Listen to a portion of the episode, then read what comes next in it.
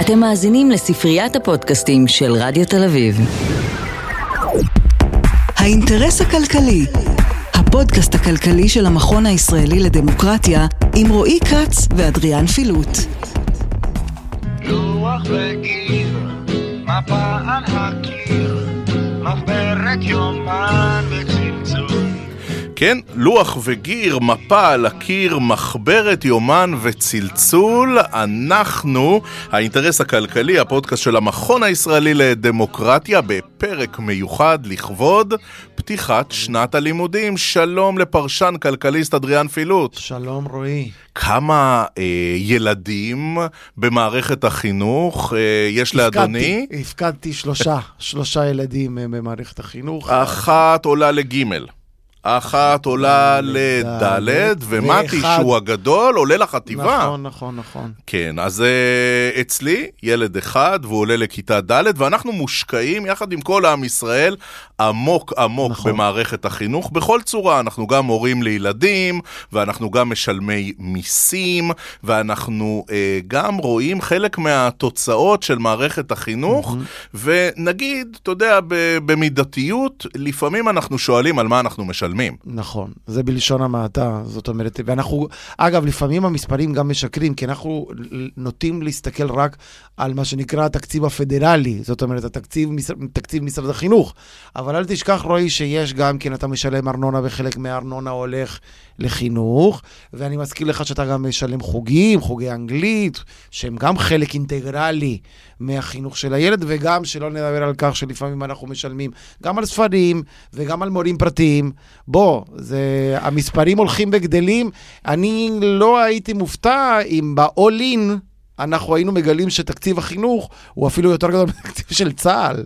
כן, רק אה, נגיד שאם הממשלה, ממשלת אה, בנט, תצליח בסופו של דבר לאשר את התקציב, אז תקציב החינוך יהיה 66 מיליארד שקלים, וזה המון המון כסף, ואתה הזכרת שזה רק חלק מהסכום. אמנם זה החלק הספתח, הג- כן, זה הגדול, החלק אבל- הארי. אבל, ו- ואני מזכיר בשקט, אתה יודע, כי אנחנו לא יודעים מי מאזין מרשות המיסים לכל מיני כן. דברים, שיש גם הוצאות של הורים שלפעמים הן הוצאות קצת אה, בשחור. פה אה, אה, מורה פרטית, Mm. נכון. שם איזה חוג, ולפעמים, אתה יודע, אנחנו משלמים, אבל צריך להגיד, לא תמיד מקבלים קבלה. נכון. וגם לא וזה תמיד לא הוציאו מופיע חשבונית. בסטטיסטיקה ולא מופיע וזה בסטטיסטיקה. הרבה כסף, נכון, החינוך האפור. נכון, נכון, האפור. נכון. אחד הדברים, אדריאן, אה, אתה יודע, אנחנו נערכים לפתיחת שנה, וממש ראש השנה נופל פחות או יותר שבוע אחרי תחילת שנת הלימודים. אחד הדברים שמטריפים אותנו ההורים, וצריך להגיד, יש בהם, יש פה גם נזק כלכלי עצום, ממש. זה חוסר קשר מוחלט.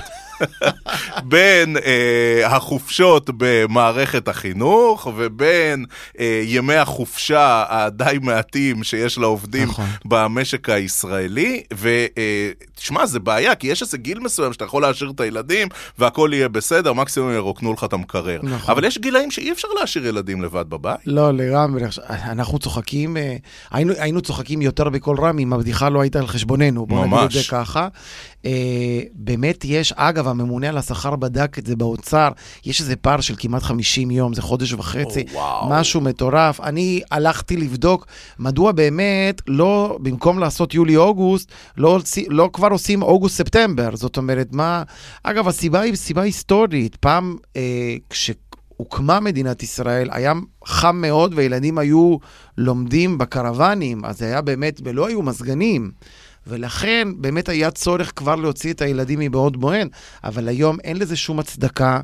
אה, כפי שאתה יכול להעלות על דמיונך, זה עניין של איגודי עובדים, זאת אומרת איגודי מורים. אה, חייבים להתאים את זה. אנחנו אלופי עולם בלדבר על ההתאמה, וזה עדיין לא קורה. וכמו שציינת, זה לא רק בעיה... מבחינת האי נוחות. זאת לא בעיה יש לוגיסטית, ממש, זאת בעיה ממש כלכלית. אובדן, בדיוק. יש פה אובדן תוצר ממש. זאת אומרת, זה לא, זה, זה לא, זה לא איזה גחמה או איזה עניין לוגיסטי, באמת ככה, זה...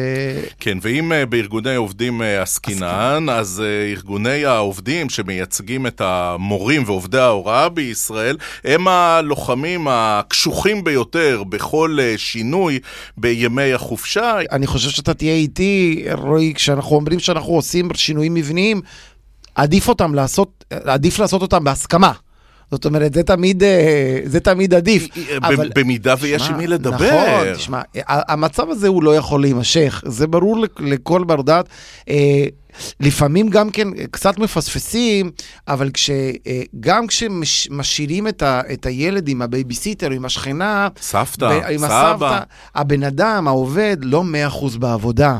זאת אומרת שגם הפריון של הבן אדם, שהוא יודע שהפקיד את הילד באיפשהו, גם אם הוא סומך על המקום שהוא הפקיד את הילד, הוא לא בעצם נותן את התפוקה המלאה.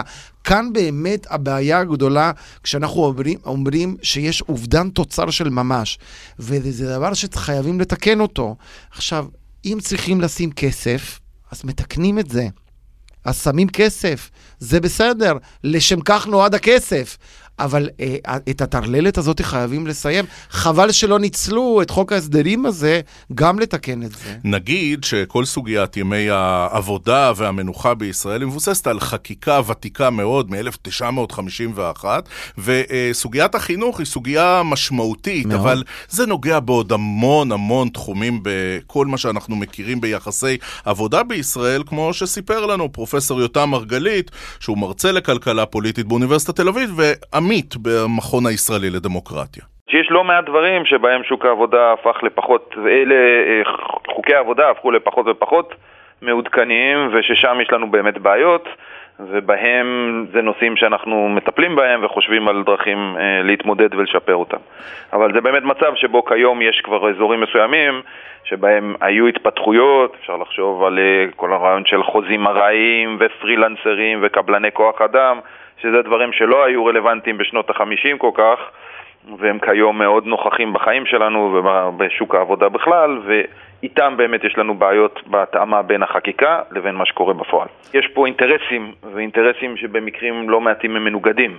אז הם אינטרסים לפעמים שהם מציבים את המעסיקים אל מול העובדים, לפעמים זה בין מעסיקים שיש להם מאפיינים שונים, האם הם מעסיקים שמעסיקים עובדים עם יכולות גבוהות או עם כישורים יחסית בסיסיים, האם זה מקום עבודה שיש בו תחלופה גבוהה או מעטה.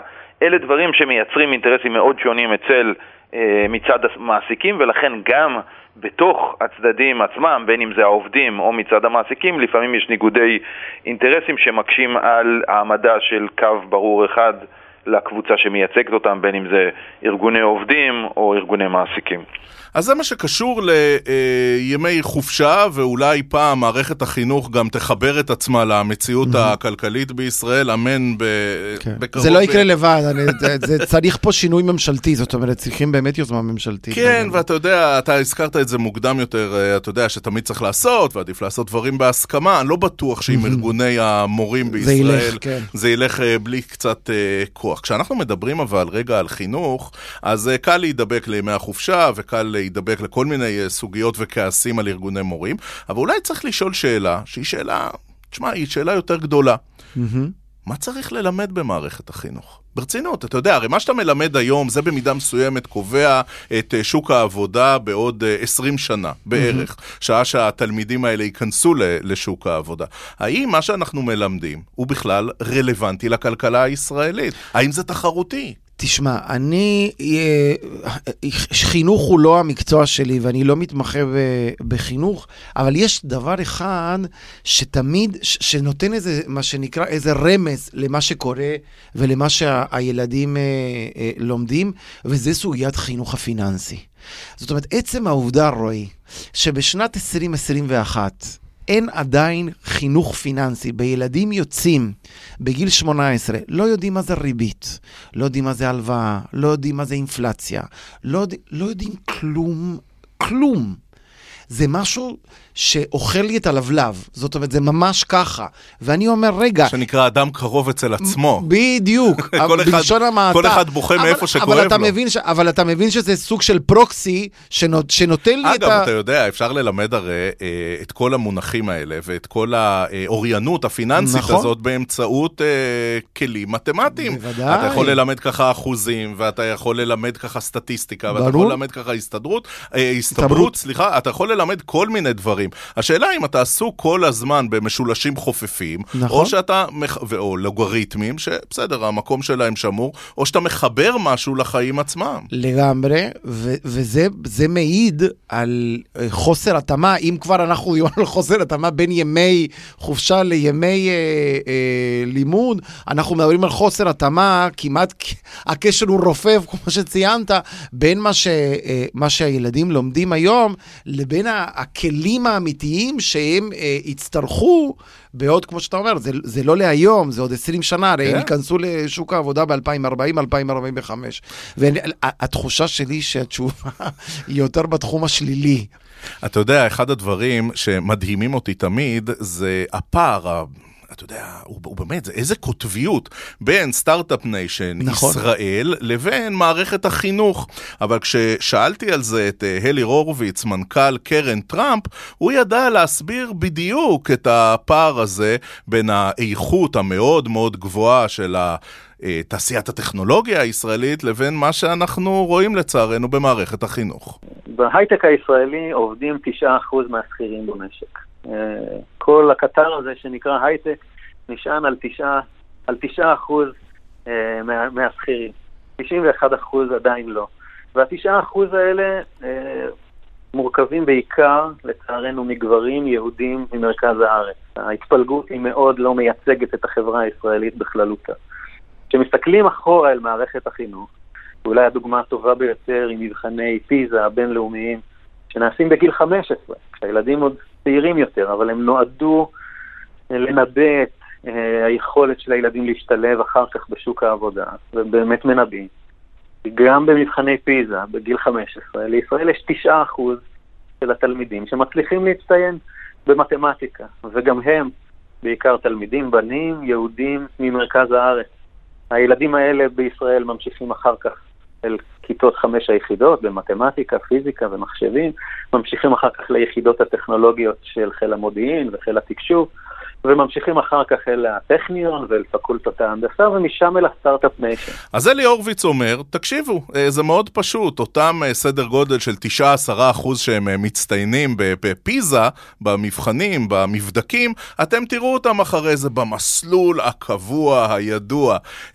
חמש יחידות מתמטיקה פיזיקה, יחידות טכנולוגיות, אחרי זה טכניון מדעי המחשב במקומות אחרים, ואחרי זה בא... אה, תעשיית הטכנולוגיה הישראלית, אבל זה משאיר 90% אחוז בחוץ. תשמע, אני חושב שבין כל הפרקים ש... שהקלטנו עד עכשיו, זה האינסרט הכי עצוב ששמעתי. כי זה בעצם, כשאתה אה, מנסה להבין, רועי, אה, את אי השוויון בהכנסות, זה האינסרט של אלי הורוביץ עכשיו. זאת אומרת, זה שמה זה מתחיל. אה, כשאתה רואה שיש באמת עשרה אחוז שיש להם... שם זה וש- מתחיל וזה לא ייגמר. ברור, זאת אומרת, זאת שמה ההסללה. התיקון, זה ההסללה, ושם צריך, בדיוק זה המקום של התיקון. זאת אומרת, כשאתה בא ומתקן את האי שוויון באמצעות מיסי הכנסה, או גרוע מכך, בקצבאות, זה כבר כי אין לך ברירה, וזה התיקון של הטווח הקצר. כי באמת כבר הפערים הם כל כך גדולים שהם כבר מאיימים על כל השיטה. אתה מבין? אתה לא יכול כבר לסבול את העוני ואת האי שוויון הזה. אבל אם אתה רוצה לתקן באמת את האי שוויון ביסוד, זה הזמן וזה הרגע, זה שמה, זה בכיתות, זה בתכנים. זה לתת לאותם אנשים שהם, איך נאמר את זה, נולדו מהרחם הלא נכון, אה, את הכלים שהם יוכלו באמת אחרי זה בשוק העבודה להגיע לפריון שיבטיח להם את השכר הגבוה. ופה הבעיה. כן. אמ, אני רוצה לחזור למשהו שדיברנו עליו אה, בהתחלה, אותי זה מטריף, אדריאן. אתה יודע, אני, אנחנו רואים כמה כסף משקיעה ישראל בחינוך, ואנחנו רואים את התוצאה. וכמו כל דבר שיש בישראל, תמיד אומרים לנו, גם כשנגענו נגיד במערכת הבריאות, נכון. נכון. וגם בחינוך או בתשתיות, הם אומרים, תביאו כסף, תביאו כסף. אז באמת, בעשור האחרון, הוכפל תקציב החינוך בישראל. והיום הוא עומד, אה, כאמור, על בסיס אה, הצעת התקציב הנוכחית, על 66 מיליארד שקלים. ואנחנו אומרים, לא קיבלנו יותר חינוך. לפעמים, אתה יודע, יש בכנסת, אה, מגיעים חברי כנסת שהם אה, אנשי מקצוע, הם אנשי מקצוע, נכון. נגיד מתחום החינוך, אחד מהם הוא חבר הכנסת משה טור פז, אה, מיש עתיד, היום חבר ועדת חינוך, איש שעמד במשך שנים בראש מערכת החינוך בירושלים, והוא מתייחס בדיוק לפער הבלתי נסבל בין מה שאנחנו משלמים לבין מה שאנחנו מקבלים. ברמת המיסים הלאומיים, כן, 66 מיליארד לתקציב החינוך, תקציב גדול משמעותית מכל תקציב אחר, זה תקציב גדול עם תוצאות עלובות. עלובות, זו האמת, בעיקר יש, אני קורא לזה איים של מצוינות בים של בינוניות. יכול להיות שבית ספר שלי ושלך, אולי של עוד כמה אנשים שמאזינים לתוכנית הזאת, הוא לא רע ולפעמים אפילו טוב מאוד. אנחנו מקבלים מחנך טוב ושירות טוב. אבל כשמסתכלים על התוצאות של מדינת ישראל בעשור האחרון, הם לא התקדמו למרות שתקציב החינוך הוכפל. ולזה קוראים אה, תמורה גרועה לשקל שלנו. תמורה עלובה, זה מה שהוא אומר. תשמע, פשוט תמורה עלובה. קודם כל צריכים לקחת בחשבון, ואני חוזר על אותו טיעון אה, שראינו במערכת הבריאות. אנחנו, אה, הריבוי הטבעי שלנו הוא מאוד מאוד גבוה. זאת אומרת, הקצב של הגידול בתקציבים האזרחיים שלנו חייב להיות יותר מהיר. אנחנו לא יכולים להשוות את הקצב הזה למדינות OECD, כי אנחנו יותר אנשים. זאת אומרת, כשאתה מחלק את כל הטוב הזה לנפש, אנחנו יורדים מתחת ל... ל...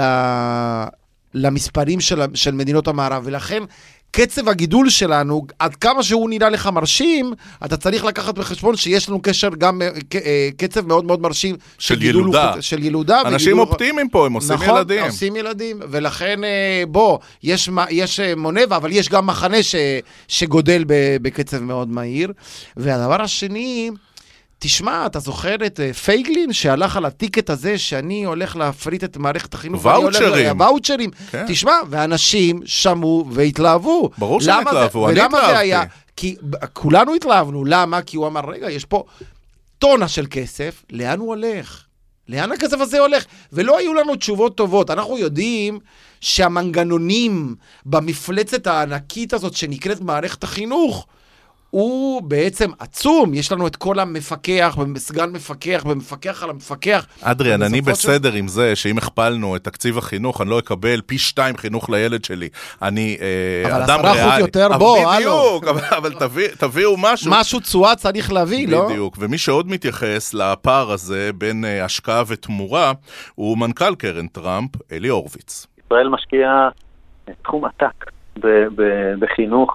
לא רק מכיס הברוטו, זאת אומרת מהמיסים שאנחנו משלמים, אלא ממש ההוצאה הלאומית לחינוך, גם ההורים עצמם מוסיפים הרבה מאוד ביחס לעולם, הרבה מאוד מכיס הנטו שלנו לחוגים והעשרה ואוניברסיטה וגני ילדים.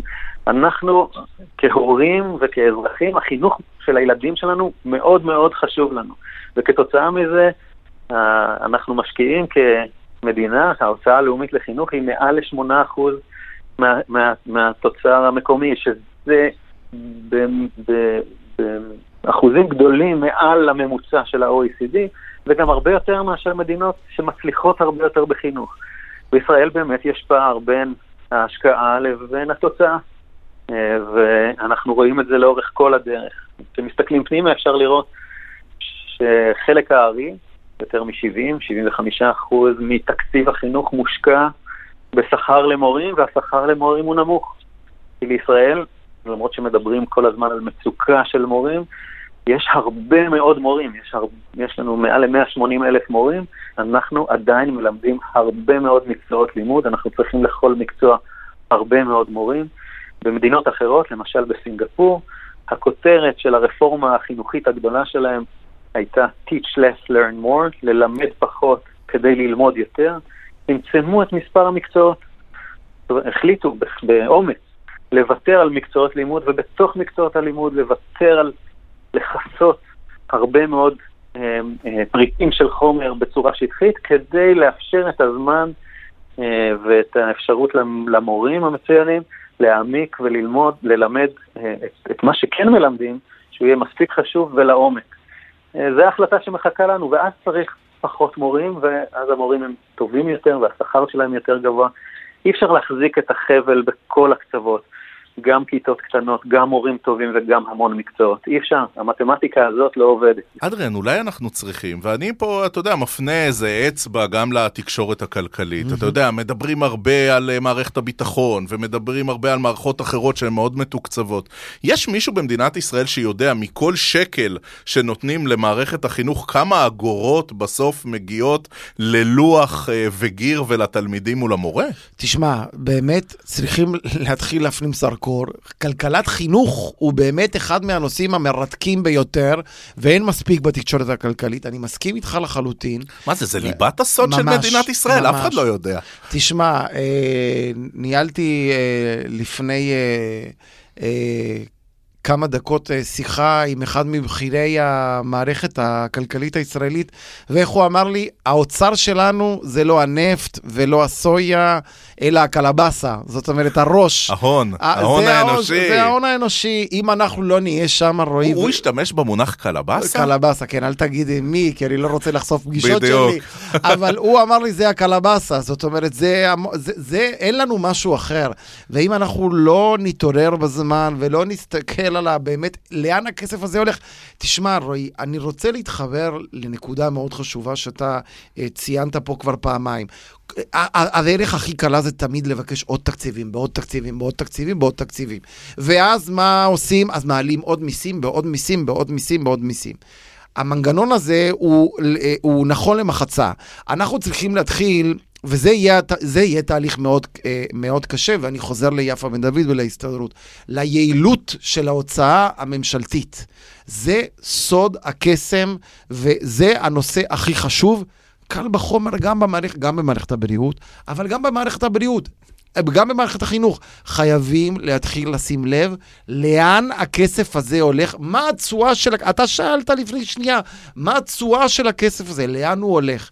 אם אנחנו לא נתחיל לשים לב לד... לדברים האלו, אנחנו נמצא את עצמנו עוד 20 שנה, 30 שנה, עם, לא עם 10% בהייטק, אלא עם 8 או עם 7, וזה לא מבשר טובות. כן, ונגיד, אתה יודע, אני לא רוצה פה כל מיני הסתכלויות אה, היסטוריות ודברים כאלה, אבל חינוך הוא חלק מהאתוס הישראלי, הוא גם חלק מהאתוס היהודי. היהודי, ברור. של העם היהודי בגולה, אנשים השקיעו הרבה בחינוך, מתוך זה שהם הבינו שהמדינה, הממלכה, הפריץ, הם לא ייתנו כלום, הם מקסימום פעם בכמה זמן יבואו להרוג אותנו, כן. אבל אתה יודע, השקיעו בדבר הזה, וזה ממש חלק, ופה אנחנו מגלים שכן, יש כמעט 200 אלף עובדי הוראה בישראל, וכן, יש מוסדות חינוך, ויש הכל, ו- ובאמת, מערכת השכלה גבוהה, הכל מפואר, אבל אה, כמו שאמרנו כמה פעמים בפרק הזה, משלמים המון ולא מקבלים מספיק. נכון, נכון. טוב, אה, לא נסיים בלבאס, אז אני אגיד לכל משפחת אה, פילון שתהיה פתיחת אה, שנת אה, לימודים טובה,